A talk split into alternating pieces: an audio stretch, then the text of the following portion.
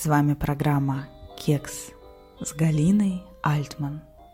И мы будем говорить с вами о музыке.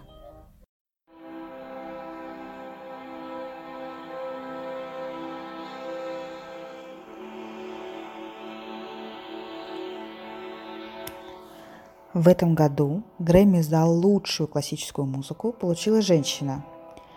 И это одно из доказательств того, что женщин-композиторов стали признавать.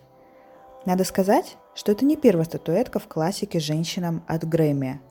Но мне кажется, и сама награда Грэмми носит женский род. Это здорово, что профессия композитор стала иметь и женский род. Композиторка, например. Кто они? Наши современные музыкальные герои. Пульцерская премия и двухкратная обладатель Грэмми Дженнифер Хигдон научилась играть на флейте в возрасте 15 лет и начала формальное музыкальное образование аж 18, а еще позже начала сочинять в 21 год, почти как я. Несмотря на все препятствия, Дженнифер стала важной фигурой современной классической музыки – Лига американских оркестров сообщает, что она является одним из наиболее часто исполняемых композиторов Америки. Ее первая опера «Холодная гора» получает Международную оперную премию за лучшую мировую премьеру в 2016 году. Первая американская опера, которая сделала это в истории премии.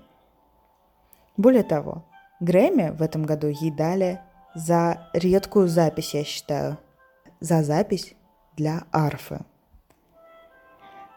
Еще одна наша современница, Кая Саариха, пишет и балет, и инструментальную музыку, оркестровую, и оперы. За оперу у нее и Грэмми, кстати. И даже оратории. Ее музыка очень текстурная, чем вызывает большое восхищение музыкального общества. Она смешивает симфоническую музыку, электроакустическую и делает звуковые инсталляции – Сааряха по-настоящему оригинальный художник с самобытным музыкальным стилем, развитым и усовершенствованным на протяжении десятилетий. Я тоже много сочиняю музыки, вы знаете, что я композиторка, музыкальный блогер, и, конечно же, мне дико импонирует своим видением музыки Мика Леви. Наверное, потому что мы с ней немножко похожи. Она родилась Великобритании в семье коллекционера и профессионального виолончелиста. В домашнем кругу музыка была не просто хобби, это отправная точка всего, что происходило. Мика начала писать и петь музыку с четырех лет и держать скрипку в руках тогда, когда смогла удержать ее. Я тоже начала играть в 4 годика, и это было маленькое фортепиано, потом чуть побольше, мне было сложно держать пальчики.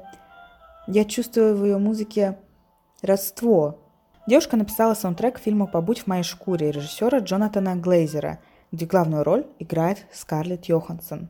Лента основана на одноименном романе Мишеля Фабера.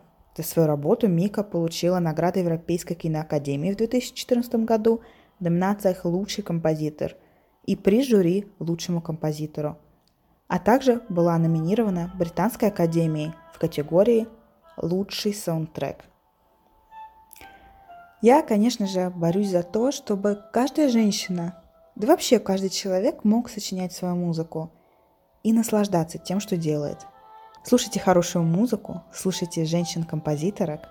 С вами была я, Галина Альтман.